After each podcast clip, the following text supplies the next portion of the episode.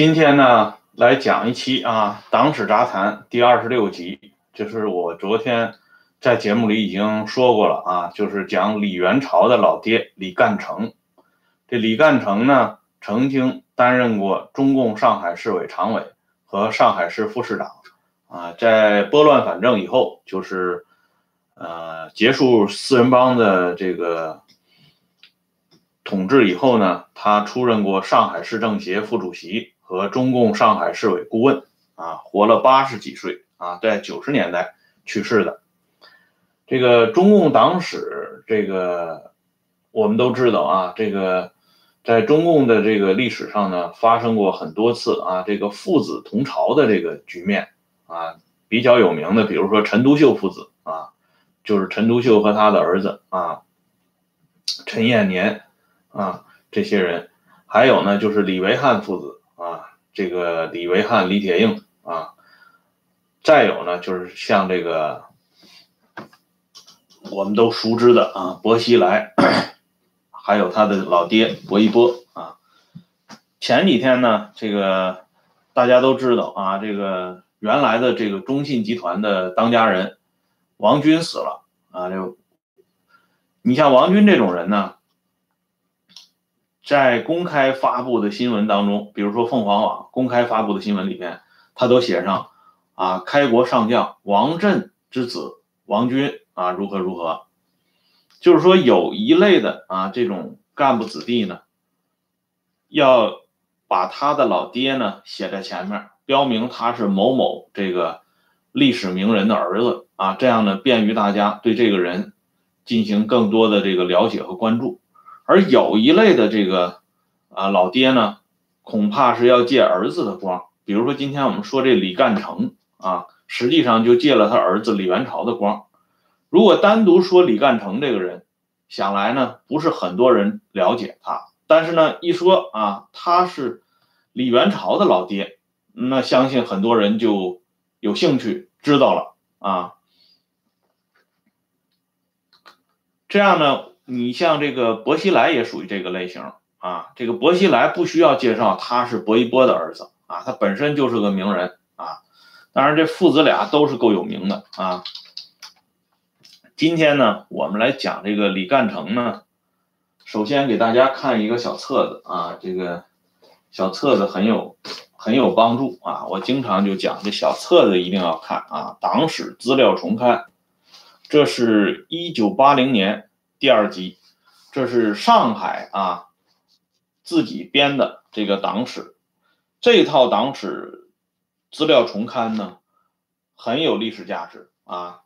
是研究啊中共早期历史不可或缺的重要的工具书。在这个第二集里边呢啊有一个回忆中共江苏省团委的这个文章。啊，叫回忆我在共青团江苏省委工作的情况，署名呢就是这个李元朝的老爹李干成啊。李干成这个人呢，早年曾经啊多次从事过这个共青团的工作啊。用后来的这种啊划线的说法，就是海外给划线的说法啊，管它叫团派。其实呢，呃。也不为过啊，而这个李干成呢，啊，我们今天讲李干成这个人啊，他的关键的这一块啊，主要是在啊，他在抗战期间啊，主持这个涟水抗盟，就是抗日同盟，以及在这个淮海战役期间支援前线。就是搞后勤工作，这两块呢，就是这两个时间段里的工作呢，让李干成呢开始啊名声鹊起，受到上层的关注。比如说他在上海啊，他在被关押到这个朝泾河监狱的时候，啊，这个监狱当时跟他一起关押的几个人啊，有谁呢？有方毅啊，王若望。这个王若望大家都知道啊，这是一个著名的这个知识分子。这个人很可惜啊，这个人实际上呢是一个很直率啊，很率真的一个人啊，一腔热血，一腔热忱投奔到共产革命当中去啊，结果呢，最后的结局是被开除党籍，晚年呢啊，最后不得不啊流落海外，最后呢就是抑郁而终吧，等于说，当时王若望和方毅是关在一个房子里边的啊，两个人呢朝夕相处。啊，感情还不错啊。再一个呢，名人就是张凯帆，原来的这个安徽省委的负责人之一的张凯帆，啊，这个人呢，我们都知道，这个人是直升满天下啊，被毛泽东在庐山会议期间专门点了名的啊，这是这个右倾分子啊，给划到了这个彭黄漳州的这个俱乐部里边去的一个人啊，张凯帆。李干成那当时被关押的时候呢，他不叫李干成啊，他是用了他的化名。这个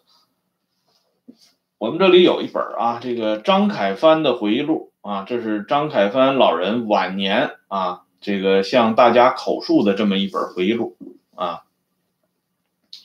在张凯帆的这本回忆录里边啊，我们可以看到有这么一个非常有意思的事情啊。这有的朋友啊，还在 跟我聊这个李自成这个事儿啊。李自成这个话题，昨天已经讲过了。我就是这个观点啊，是呃，临时插一句啊，就是不能用政治立场和意识形态啊，来全面的否定或者肯定一部文艺作品啊。如果是这样做的话，我们跟劳动党就没有任何区别了啊。他几十年洗脑的结果，实际上就是要我们这么做啊。包括有一些歌曲啊，你觉得他是在歌颂这个啊专制啊，歌颂这个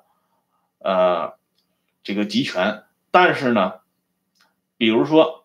他的曲子很好听，我们也不能因为这这点啊就否认这首歌很好听啊。你像希特勒，他还专门爱听瓦格纳的东西呢，那你咱们能说瓦格纳这个东西不好吗？对吧？啊，所以这个我觉得啊，不要用这个意识形态和政治立场来判定一件事情啊，一码归一码，就事论事，有一说一啊。咱们这个节目，说实话，就是要本着事实啊，以事实为准则啊。这个回到张凯帆讲的，当时李干成他们关押的地方啊，这个监狱啊，国民党的监狱，每个月。给这些人伙食费是五块钱。张凯帆自己说啊，当时的钱是很经用的，一块钱可以吃三天西餐啊，有牛奶、咖啡、水果。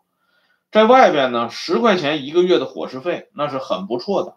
而在监狱里呢，只不过是减半啊，五块钱。呃，国民党这个监狱居然还给犯人发这个五块钱这么昂贵的伙食费。所以说，这个政权最后的垮台呢，从这伙食费里面，我们也可以看出端倪来啊。就是这样呢，张凯帆、李干成他们还是不满意啊，进行坚决的斗争啊。这斗争的结果之一呢，我给大家说一件很有意思的事情啊，因为当时呢，他硬的一手啊，就是这个拷打。这李干成也经历过拷打啊，被吊起来打啊，打得很厉害。但是呢，国民党当时也采取了感化的一手啊。这个什么叫感化呢？他就找了一个这个，呃，不是牧师啊，他叫教会师啊，就是教诲别人啊，这个改邪归正，拿一本圣经啊，用这个圣经呢，对这个在押犯啊，这些共产党人进行感化，非常滑稽的事情啊，是这个其中有一个姓吴的啊，教会师。这个人呢是专门给这个张凯帆他们啊感化的，可是有一次呢，就是抗战的时期啊，这个张凯帆担任了淮阴书皖区政府啊当秘书长，他到武地委曹迪秋那里去啊办事儿，就见到这个啊姓吴的这个教诲师了啊，而且这个教诲师已经在曹迪秋手下当了科长了。啊，这张凯帆就感到特别啊奇怪，说你不是当年那个教会我的那个教会师吗？啊，这姓吴的教诲师呢就说，啊，我已经同情革命了啊。这个姓吴的这个教诲师为什么这么快的同情革命了呢？实际上呢，他就是受到啊李干成的影响。这李干成呢，在被关押的时候啊，也不老实啊，对这个教诲师呢推销他的这个共产革命的主张。结果呢，这教诲师没把这个犯人教诲过来，自己呢倒让人家给教诲过去了。这个姓吴的这个人后来呢？据说是啊，这个下场也是下场很惨啊啊，但是这个在历史上没有留过多的呃这个痕迹啊，所以呢，这个我们也没法讲啊。你看咱们这个木子宁这朋友说的很好啊，你说他有一些曲子啊，咱们就说这个红歌，说实话我很反感这唱红歌。当年薄熙来在重庆搞唱红歌的时候，我第一感觉就是特别反感啊。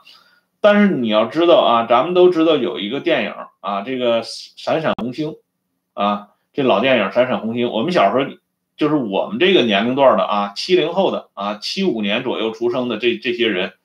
应该都看过这部老电影啊。这个电影可以说是一部不折不扣的这个教教唆犯罪的电影啊。你这个潘东子啊，这么点小孩啊，就拿这个汽油就把人家给活活烧死了啊。完全就是搞这种暴力革命的煽动，但是呢，这首这个这个电影里边有一个李双江唱的那个小小竹排的那个啊江中游的那个曲子啊，包括当时这个电影的那个画面啊，那个竹排在江中游荡啊，这潘东子和他那那个嗯那个老头啊两个人在那竹排子上啊，一边游啊一边滑一边这个这个。主题曲就开始出来了，这个画面都是很美的啊，包括这个曲子，这个调门也还可以的，对吧？甚至我们说这个国际歌这个曲子啊，这个呃比尔迪盖特啊做这个曲子也还都是可以的啊，但是呢，我们不能因为说这些都是歌颂劳动劳动党的，都是给这个共产革命啊。唱战歌的，我们就把它一概的，就是都屏蔽了，没必要啊！你不唱不听，那是归你不唱不听，但是你不能因为你的主观的这些东西啊，否定他的客观的东西。这个话题就说到这儿了啊，因为正好赶上这个木子宁朋友说说这个话题又引出来了，我们接着讲这李干成啊。这李干成呢，出狱以后呢，搞的最大的一件事就是涟水抗盟。啊，在他是江苏省涟水县人，啊，他在涟水呢搞了抗日同盟。说实话呢，当时共产党是隐藏在这个国民党啊合法抗日的旗帜下，开始经营自己的自留地。对于这一点呢，说当时国民党方面实际是网开一面的。现在的这个教科书讲什么国民党阻挠抗战，这都是通通的都是胡扯。啊，就是李干成搞的这个涟水抗盟，一开始就得到了啊顾祝同、韩德勤的支持。我们都知道，顾祝同也是江苏涟水人啊，这韩德勤呢是江苏泗阳人啊，但是涟水和泗阳呢，它是呃邻县啊，所以这顾祝同和韩德勤两个人呢，就也都算是老乡，很近的老乡啊。这韩德勤这个人，凡是了解陈毅的历史都知道，韩德勤曾经两次啊栽在这个陈毅手里，啊，嗯，这个很惨啊。这个抗战的时期和后边的这个，呃，就是解放战争初期啊，如果加上这个江西苏区的时候，那韩德勤应该是三次了。但是韩德勤这个人啊，在这个电影《黄桥决战》和这个。东晋序曲这些老电影里边，把韩德勤就是这个画鬼脸儿啊，尤其是《黄桥决战》的那个电影啊，那个老演员杨赐予啊，专门演李仲仁的那个人，他演的这个韩德勤啊，把这韩德勤描绘的就是一个国民党顽固派，坚持要搞摩擦、搞内战。实际上，韩德勤这个人在历史上口碑是不错的。我给大家讲一个小事儿啊，韩德勤做到呃国民政府军事委员会办公厅主任。啊，做到江苏省政府委员兼主席，啊，输卢皖，啊，这个副总指挥、总指挥，做到这样一个位置啊，上将军的时候啊，他回他江苏泗阳老家的时候，他不坐车，不骑马，不坐轿，一定要步行走回老家。为什么呢？他说：“我是这片山、这片水啊、这片土地养活的人，我做多大的官，我不能在父老乡亲面前摆架子啊！这是我做人，呃。”可以说是他做人的一个原则。他当然他没说这是我做人的原则，这种语言是共产党的语言啊。韩德勤不会这么讲啊，就是说，当年国民党时代啊，就是受过这个传统文化里边相对还正面一点的这种夷则的熏染的这些军人们啊，就高级将领们，还或多或少的保持了一些做人的底线啊。但是呢，这些人啊，在李干成这些人面前，那绝对不是对手了啊！李干成他们一方面呢，就是打着这个联水抗盟、所谓抗日的旗号，一方面呢，替共产党招兵买马，啊，壮大自己的武装。实际上啊，基本上可以说没怎么打过鬼子啊，而是就是发展自己的这些啊，打自己的小算盘啊。搞自己的这种自留地，最后呢，说实话啊，这韩德勤看不过去了啊！你们不能这么干呢啊！你这是啊，做曹操的官儿，干刘备的事儿，那我这等于花钱养活这个啊，养拥一患呢。这个韩德勤不能干了，所以后来韩德勤宣布取消这个联水抗盟。可是呢？李干成他们当然更也不干呢啊，继续这个活动啊，所以呢，这个李干成有很多这个老战友，像彭中山这些人啊，都是当年这个联水抗盟时候一起这个共过事的。李干成从这个朝定河监狱里出来以后呢，他从同这个共产党之间啊，就是这个组织之间这个联系就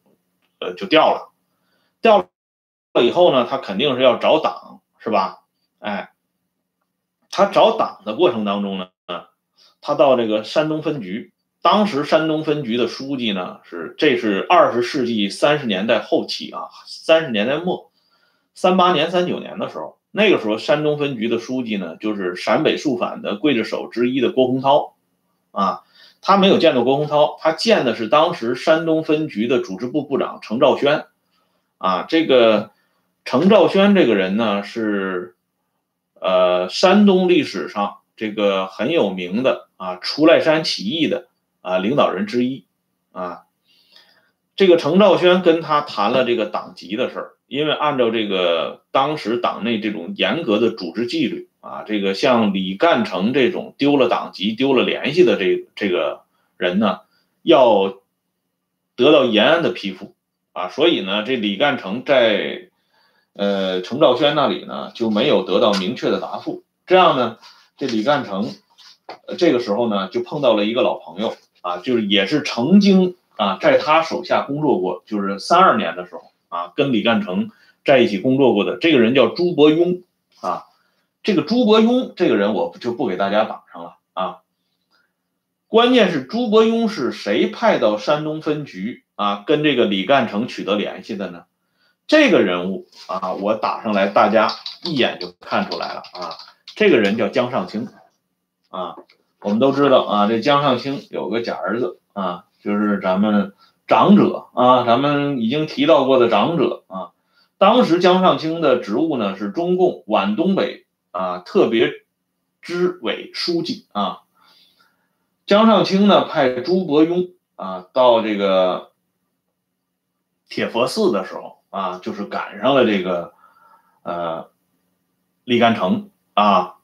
希望呢李干成到盛子锦那边去开展工作，因为这个时候抗战已经都铺开了啊。江上清当时主要就是搞盛盛子锦这个呃事情。关于盛子锦的这个呃情况呢，呃，大家都知道那个张胜写的啊两代军人的对话，回忆他老爹张爱萍的那本书里边专门提到啊盛子锦的这这段往事。实际上，共产党呢，就是在人家的卵意之下发展自己的力量，发展壮大了以后呢，就像盛子锦这些人，就是被他们彻底的耍了个底儿掉啊。只不过盛子锦呢觉悟还不算晚啊。可是呢，李干成啊准备到盛子锦那个时候呢，又受到这个陈亚昌的这个挽留啊，所以呢，这李干成与江上清呢失之交臂啊，就是两个人没有在一起共事成。但是呢，江上清啊对这个李干成很欣赏啊，这是最初咱们说啊，这个从李干成身上啊也能找到一张联络图啊，这是李干成的这个人脉关系。在之前啊，就是支援前线，呃，这简称叫之前啊，李干成的职务呢是华中之前司令部。担任副政委，这个时候呢，华中支援前线的这个司令部呢，还有一位副司令员，就是陈国栋啊。一提陈国栋呢，我相信啊，上海的朋友们呢，应该都很清楚，这个人呢，在上海做过五年的啊，中共上海市委书记啊，原来的国家粮食部的副部长啊，就是说李干成和陈国栋之间的交集是发生在。淮海前线的时候，我这里呢有一本小册子啊，这是刘瑞龙的日日记啊，就是主要是在他淮海渡江战役之前的这部分，这还是个提前本啊，就是作者提了词的，这是一个朋友送给我的啊，这个在这本日记里边呢，就专门提到了李干成啊，只不过呢。啊，用的是李干成的成用名李干臣啊，臣子的臣啊，不是成功的成啊。从这个刘瑞龙的这个日记里面，我们可以看到啊，当时这个情况啊，高真义啊，他生前呢专门做过一个考证啊，就是说国共最后翻脸打仗的时候。就所谓的啊，劳动党自己的历史所说的解放战争，三年解放战争，为什么说蒋介石这个人啊，最后被人家给打败了呢？而且败的是一败涂地、一塌糊涂呢？就是因为蒋这个人多多少少啊，恪守了一点这个人类共同的底线啊。为什么这么说呢？因为蒋介石认为啊，国共之争啊。虽然是党派之争，但是呢，你不能过分的、大量的意使民力啊，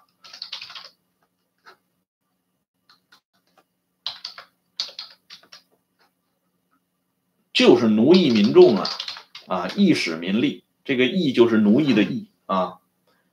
所以呢，蒋介石在这三年内战当中，他始终。没有发动国防总动员令，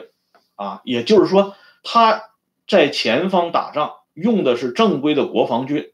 在后边呢是用他的这个联勤部门在支援这个前线的供给。啊，没有动用大批的民间力量啊，让老百姓推小车。啊，就像咱们都知道陈毅不说过吗？淮海战役是这个呃群众用小车推出来的吗？他不经常这么讲吗？对吧？我们看那个电影也知道，那老百姓之前一个个都乐呵呵的啊，什么车轮滚滚啊，这些老电影都讲讲过这个故事啊。但是不是乐呵呵的？我相信这应该不是事实啊。没有人愿意呃让人家像猪狗一样对待啊，至少心里是不痛快的。哎，但是呢，刘瑞龙的这本日记里边向我们透露了啊，淮海战役啊，中共方面军队是六十万人啊。而他们一使民力到了什么？到了两百三十万，啊，这是刘瑞龙日记里边披露的。但事实上呢，后来啊，到了上个世纪九十年代末和本世纪初，有人还做过更更多这个更新的考证。实际当时动用这个民众的力量，可以说已经到了何泽而渔的程度，就是说远远不止二百三十万啊。这些民众呢，啊，就是被迫啊，一个是被迫，一个是被忽悠啊，拿着自己家的粮食无偿的去供应。你想想，这种力量对比呢，一下子就发生了根本性的改变你别看共产党的军队只有六十万啊，国民党的军队数量呢，呃，跟他是实际上是不相上下的啊，呃，甚至里边包含了国民党的这个王牌精锐啊。你别看这个军队上的对比，这后勤上的补给，这国民党的差距一下子就，呃，落了下风了。以前古代有一句话，呃，有一句这个老话啊，叫“皇帝不差恶兵”，啊，就是皇帝不差遣这个挨饿的士兵。为什么呢？挨饿的士兵，人家能给你打仗吗？那首先军心就乱了。你看我们看那个老电影《淮海战役》啊，那个大决战的那个电影啊，共产党的军队在那儿前线吃包子啊，拿出来这个热气腾腾的大包子。那边陈官庄被围的国民党的人吃什么呀？什么都吃不着啊，因为他没有动用民力，所以一旦啊这个突破了人类的这个啊共同的底线以后呢，那国民党自然不是共产党的对手啊。所以呢，这个当时的啊这个之前的情况规模很大，到了四九年的时候啊，这个刘瑞荣的日记里边讲。华华支工作主要是调剂粮食和煤炭这两大块，划分五大粮区。芜湖地区由张晋夫负责，杭州由任一立，无锡呢最重要，调陈丕显、陈国栋啊。吴兴呢是调金明和梁竹航啊，这些他就把这些分布情况跟大家说了，而且对这个华支工作，就是华东之前工作。当时中央啊，中共中央是很卖力气了，派了三员大将啊，督办这件事儿啊。康生是第一个，饶漱石第二个，还有一个人大家也知道，曾山啊。曾山呢，我们也知道他是谁的老爹啊。这个曾山实际上呢，是一直听这个汇报的，他具体抓这个常务工作。因为康生和饶漱石呢，人家是高高在上啊，就是听听汇报，但是具体这个业务呢，是要由这个，哎，郑山来来负责啊。而这个时候呢，就是到了一九四九年五月份的时候，这个刘瑞荣日记里边也说了，又成立了苏南啊，之前司令部，管文卫兼司令啊，陈国栋同志副职啊，就是陈国栋担任副司令。在这个五月十五号的日记里啊，在目睹的时候，这里呢，这个刘瑞龙就再一次提到了李干成啊。他说：“宋继文、李干成同志来汇报十兵团及苏州分区的后勤之前工作情况。”从这一段啊之前的这个这个情况呢，我们就可以看出，后来江苏省委和这个。上海市委这些干部的交集啊，管文卫、陈国栋啊、陈丕显、李干成、刘瑞龙啊，这就是一堆一块儿的啊。这个情况呢，我一会儿再接着说，我就先给大家说个伏笔啊。这是在这个之前、之前之后呢，这个李干成的工作呢，就是到苏州当过专员。啊，他在呃苏州当专员的时候，还发生这么一件事儿啊，就是他的儿子啊，这是他女儿回忆的啊，说他的这个呃李干成的一个儿子，有警卫员领着上街啊，人家这个问啊，说这小孩是谁的孩子啊？这个警卫员就说了这么一句话，说这是专员的公子啊。这件事儿呢，传到这个李干成的耳朵里了。李干成，呃，就发火了。李干成这个人的特点啊，这个人脾气很大啊，而且脾气很暴啊。这个他知道这情况以后呢，一下子就把这警卫员给换掉了啊。怎么能说是专员的公子啊？这这个语言完全不是这个劳动党的语言，这是绝对不允许的啊。然后呢，就是。禁止啊，禁止这个子女啊暴露或者是炫耀自己的这个家庭背景啊。这个情况呢，当时实际上是不只是李干成这么做啊。你像陈毅的那个啊孩子都回忆，当时他们在学校填表，家庭这个成员他们都一律填这个老师啊、教师或者是普通公务员，都是这么填啊，没有填直接就填上他老爹是谁谁谁的，没有啊。就是说那个时候的共产党人呢，一则是出于这个安全保密需要，再一则呢，就是他们刚刚进城，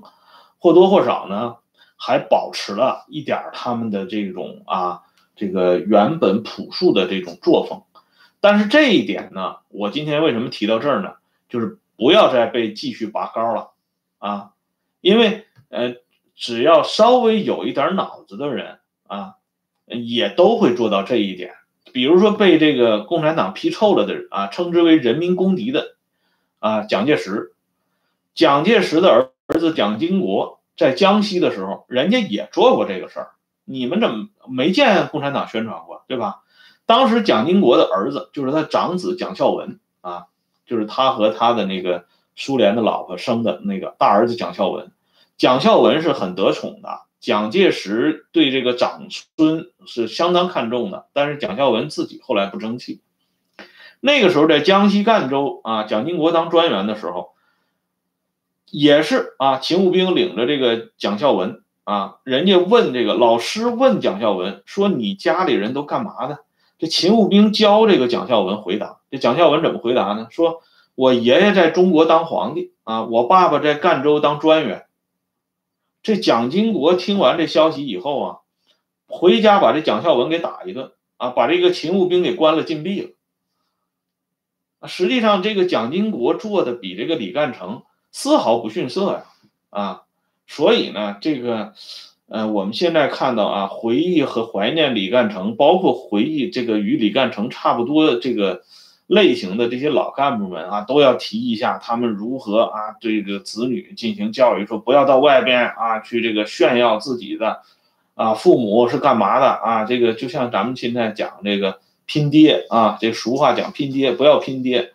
好像是这种优良的家风和传统，实际上人家国民党人也是这样做的啊。蒋家父子人家本人已经做出了这个啊典范，对吧？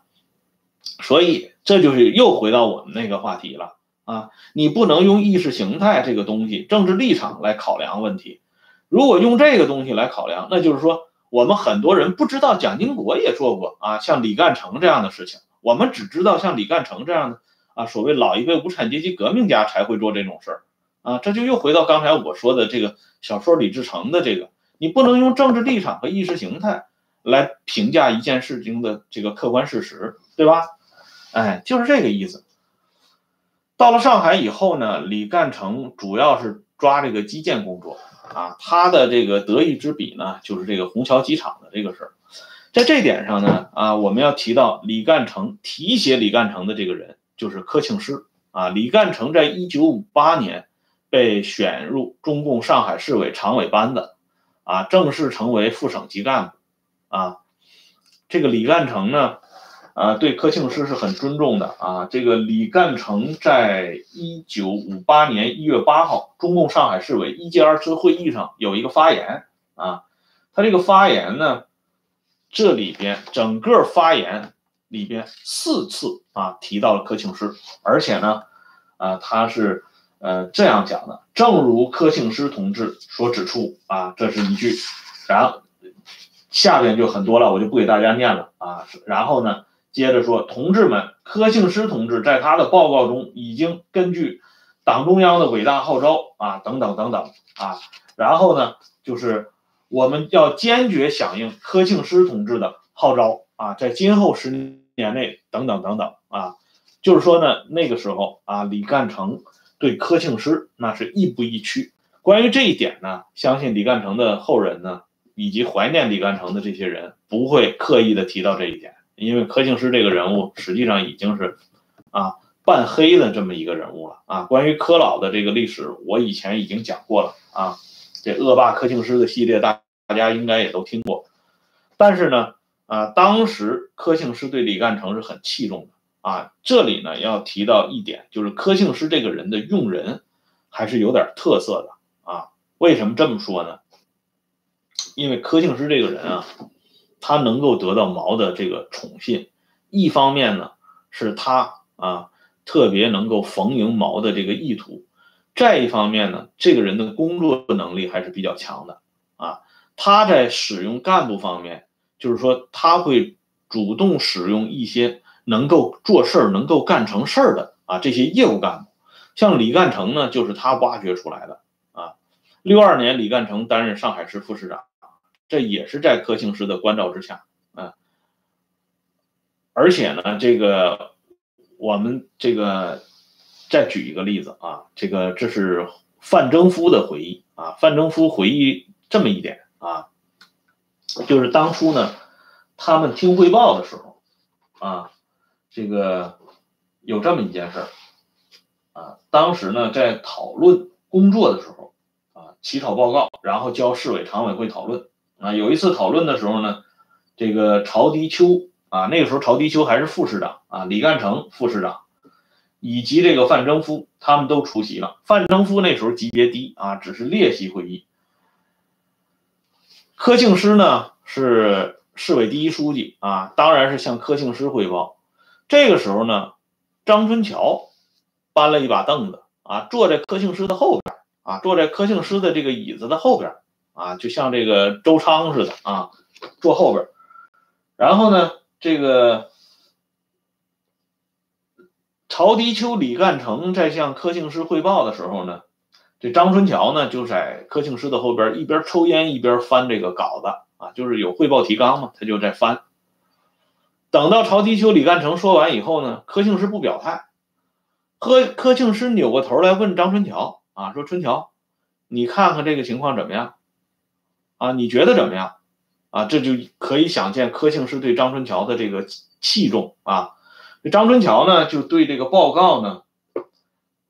提出了一些看法。”啊，这实际上呢，这个看法呢，呃，与这个曹迪秋他们说的呢，就不相符。特别是呢，这个范征夫呢，跟这个张春桥就发生了这个口语上的这个口角上的这个发生口角了啊，两个人有一点争执啊。然后呢，这个范征夫的一句话，让这个张春桥给抓住把柄了，张春桥就不饶了，不依不饶了，就开始上纲上线。就在这个关键时刻啊，就是啊，他和张春桥搞得很僵的时候啊，李干成出面了。李干成给范征夫解了围。实际上呢，从这个啊这个过节上，我们也能看出来，李干成当时啊，他这个心目中啊，他在这个柯庆施的心目中的地位啊，因为。张春桥是柯庆施的红人啊，能够给张春桥和这个范征夫排解矛盾的人，想来在柯庆施心中这个地位应该是不低的，否则的话你怎么敢去劝架呀？那是不可能的事儿啊。还有一件事呢，这个是这个就涉及到李元朝了，就是李元朝回忆的啊，在文革呃初期的时候，有一次呢，这个。李干成啊，碰到这个张春桥的老婆李文静啊，当时在这个康平路嘛啊，这个李文静呢，实际上是呃出于这种关照这个李干成的目的啊，对李干成说呢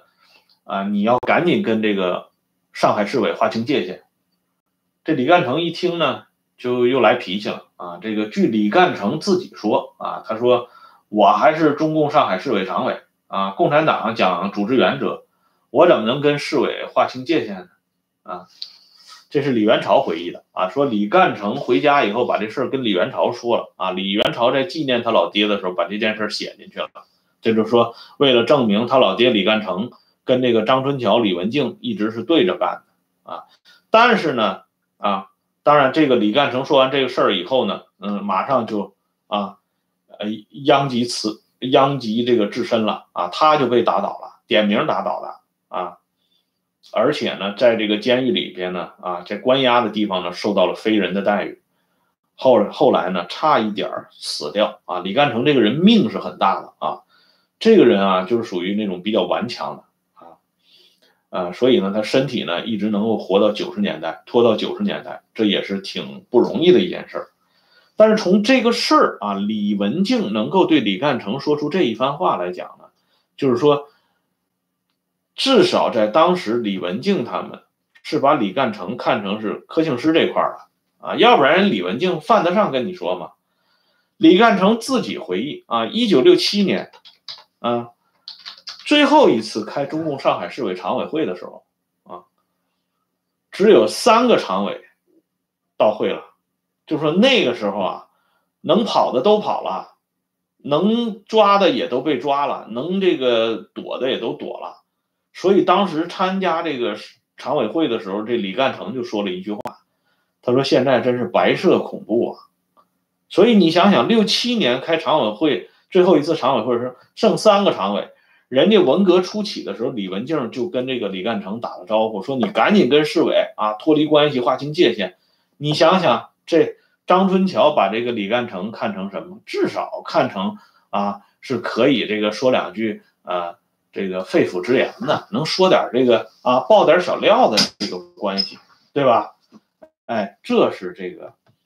大家在。阅读相关回忆啊和怀念文章里边需要注意的细节啊，你不要被他这这些人啊，就是他怀念的这些人啊牵着鼻子走，因为他肯定是对这个啊这个传主啊对怀念的这个人啊歌功颂德嘛，极尽夸赞之能事嘛。可是你要跟他的这个这个方向标走的话，那你不就让人给绕进去了，对不对？那我们还看这些东西有什么意义呢？嗯。所以呢，这段历史咱们要说清楚，就是说，如果他和柯庆施的关系不好的话啊，他也不会这个很快被擢升到这个领导群体里。这里呢，就是具体还要谈到，就是这个柯庆施这个人啊，柯庆施这个人后来拨乱反正以后，为什么让啊让这个人家这个上海市委这帮人不待见？关键的根子在陈云身上。啊，陈云这个人对柯庆施啊，那是非常痛恨的啊。陈云当年跟这个宋继文就说过这么一句话，那时候柯庆施还活着呢，还正是炙手可热的时候啊。这个陈云对宋继文就讲过这么一句话，他说：“这个养猪啊啊，你们要养的像柯老那么，哎，养的像柯老那样啊，不要把这个养猪养的像我这样。”啊，这宋继文他们一听这话就傻了啊！这实际上就是陈云用开玩笑的这种方式张体柯庆施啊，也反映了柯庆施在这个陈云心目中是一个什么样的印象。那养猪养的像柯老那样，那不就等于说柯老像头猪吗？对不对？哎，虽然也说别别像我这样说他自己瘦嘛啊，哎，但是这个话你要是啊稍微有点脑子的人，一下子就能听出来是矛头所指嘛。啊，这有人问柯庆施和陈云级别，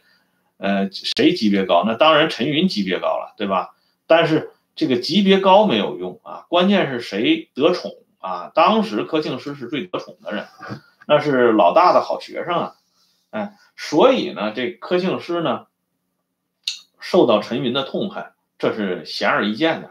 而陈云呢，在八十年代啊，上个世纪八十年代，对上海市委和江苏省委。这个主要领导干部的安排，陈云是有这个最后表决权的，哎，邓小平是一定要征求陈云的意见的，所以呢，这就是许家屯为什么待不下去的原因。刚才我们都讲了，这管文蔚啊，这管老啊，管文蔚、惠玉宇这些人，他们新四军的时候就是抱团的，他们对许家屯一直是有看法的，所以许家屯在江苏省委第一书记的位置上，他就待不下去了。这陈云也看不上这许家屯啊，啊，那陈云看不上这个呃柯庆施，那陈国栋呢，呃自然也看不上柯庆施。这里我给大家说一个事情啊，这个柯庆施的女儿呢，柯六六啊，她在回忆这个柯庆施的时候啊，这个她这回忆文章里面有这么一句话，这可以说是皮里杨秋啊啊，他说呢。我们家在一九六零年初搬到康平路之后，再没有搬过家。直到一九八三年十二月底，我们随妈妈离开寒风刺骨的上海，搬到室内温暖如春的北京定居。啊，一九八三年十二月底确实是寒风刺骨啊，但是他这个话绝不止天气而言。一九八三年十二月啊，把柯庆施这个遗孀和他的子女能够轰出上海滩的，就是当时的上海市委第一书记陈国栋啊。他这个寒风刺骨的上海，实际是双标语啊，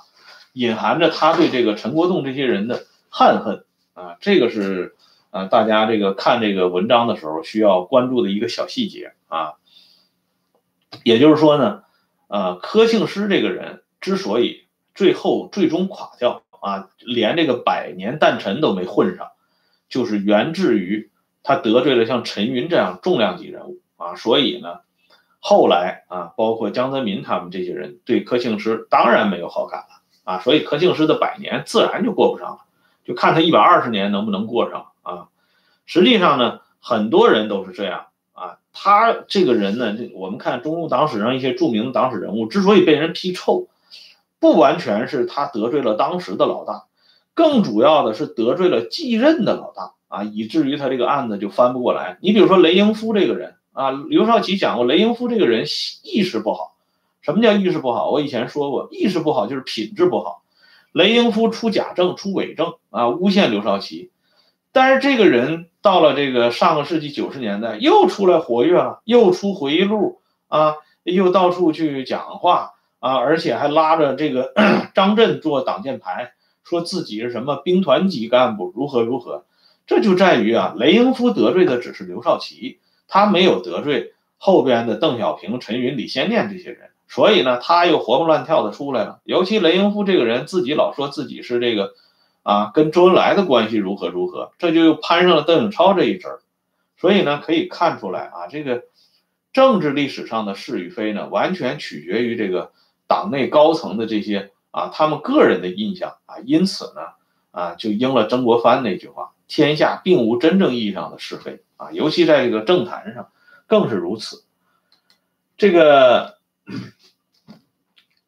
李干成呢，啊，这个人啊，他有一个特点啊，这里要说一下，这个人还是挺念旧的啊。前面我提到的这个冯中山啊，这个人在涟水抗盟的时候跟李干成在一起共过事。后来呢，李干成晚年身体不行了啊，躺在床上啊，这个冯中山去看他啊，这李干成呢，可以说啊，可以用一跃而起这种词儿来形容啊，那就是啊，这个慌忙不迭的啊，从床上要挣扎着起来，去跟这个冯中山去握手啊，这老战友之间的这种感情呢，是一个表现。再有一个呢，就是当年啊，在六十年代的时候，李干成作为上海市副市长。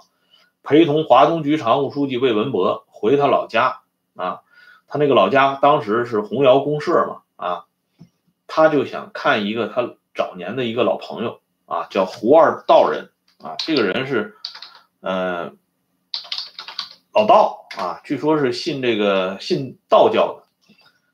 的。当地的这个公社的公安助理呢，就劝李干成说：“首长啊，这个人不能看，这个人是。”反动会道门呐，这个人不能接触啊！啊，这李干成一听就发脾气了。我们前面说过，李干成这人脾气大啊，而且这个批评起来，这个人啊，他是不留情面的。他甚至对他孙子都都都很厉害啊！啊，他那个孙子李琦啊，下棋最后两个人闹翻了啊，老头子把这个棋盘都掀了啊，这都是有这个家人回忆的。这李干成脾气很大，家里家外脾气都很大啊！他这些子女对他都感到很恐惧啊，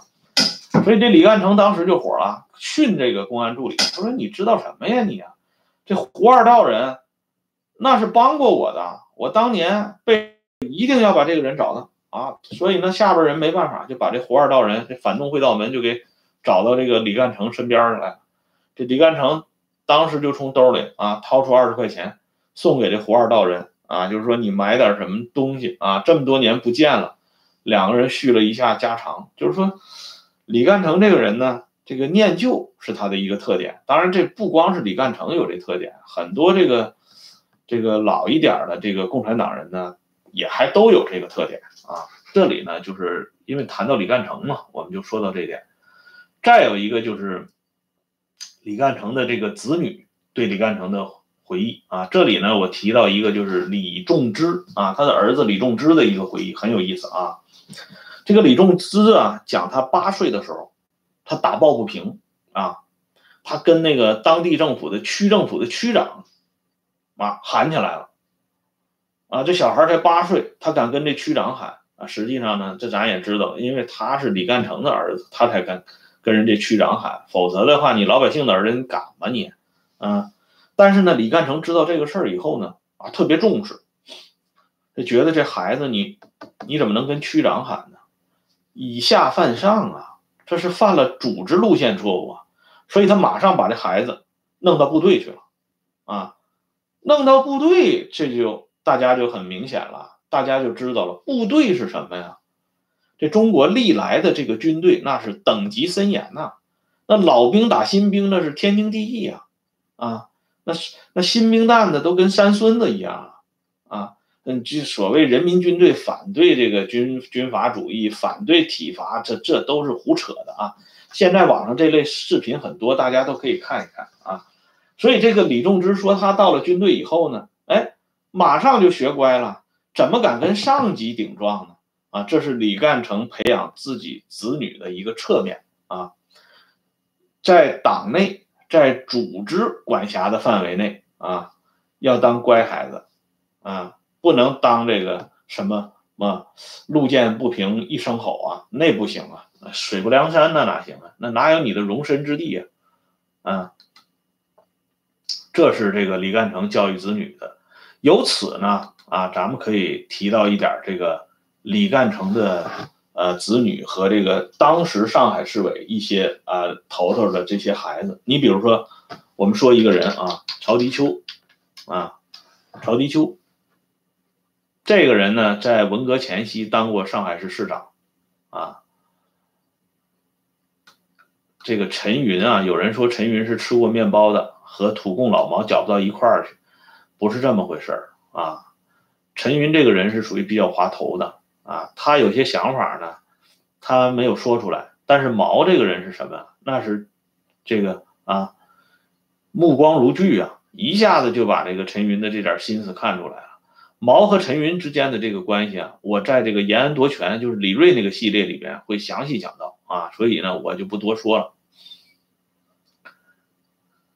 还是继续刚才的这个话题啊，这个曹迪秋的女儿呢，有个女儿叫曹小兰。啊，在这本书里边啊，这个当年徐子芳写过这么一个散文集，叫《陶铸生命的最后四十三天》。这里边呢，介绍了一下曹迪秋的孩子曹小兰啊。这曹小兰呢，本来是可以报考第二军医大学，但是呢，他为了啊，不愿意彰显自己是高干子女，所以他报了这个农农学院。后来呢，就他父亲倒了，曹迪秋垮台了。啊，在文革中被批臭了，这曹小兰呢，啊，就后来到了淮北煤矿，啊，在淮北煤矿的这个矿办的这个学校里当老师，啊，当了老师以后呢，啊，文革结束了，啊，拨乱反正了，曹迪秋的案子又翻过来了，这个时候呢，矿上呢，就就是淮北市就要提出来，啊，就是要重用这个曹小兰。直接提到市委宣传部啊，担任领导职务，但是呢，曹小兰拒绝了，她还是安心的啊，留在这个淮北煤矿这个小这个学校里当老师。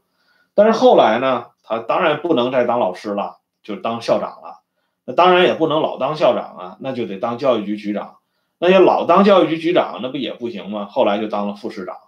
那老在淮北市待着，那不也不行吗？对吧？最后又回到了上海。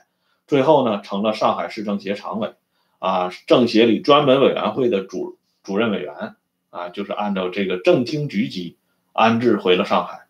前几年，曹迪秋的子女呢，这个寻根啊，这个回到他老爹啊生活战斗过的地方啊，去祭奠他老爹，那里边有曹小兰的图片，大家可以看一看。就是说什么呢？这些干部子女啊。虽然在这个就是上个世纪八十年代初啊，他们呢因为这个历史的原因啊，分赴到这个所谓祖国的各行各业各地，但是呢，党组织从来没有把他们忘记啊，一旦有机会呢，又把他们呼唤回到了身边。这里呢，我跟大家说一个这个李雪峰的女儿李小林的故事啊，这是李小林自己回忆的啊，他说当时呢，他分到这个青岛这个园林局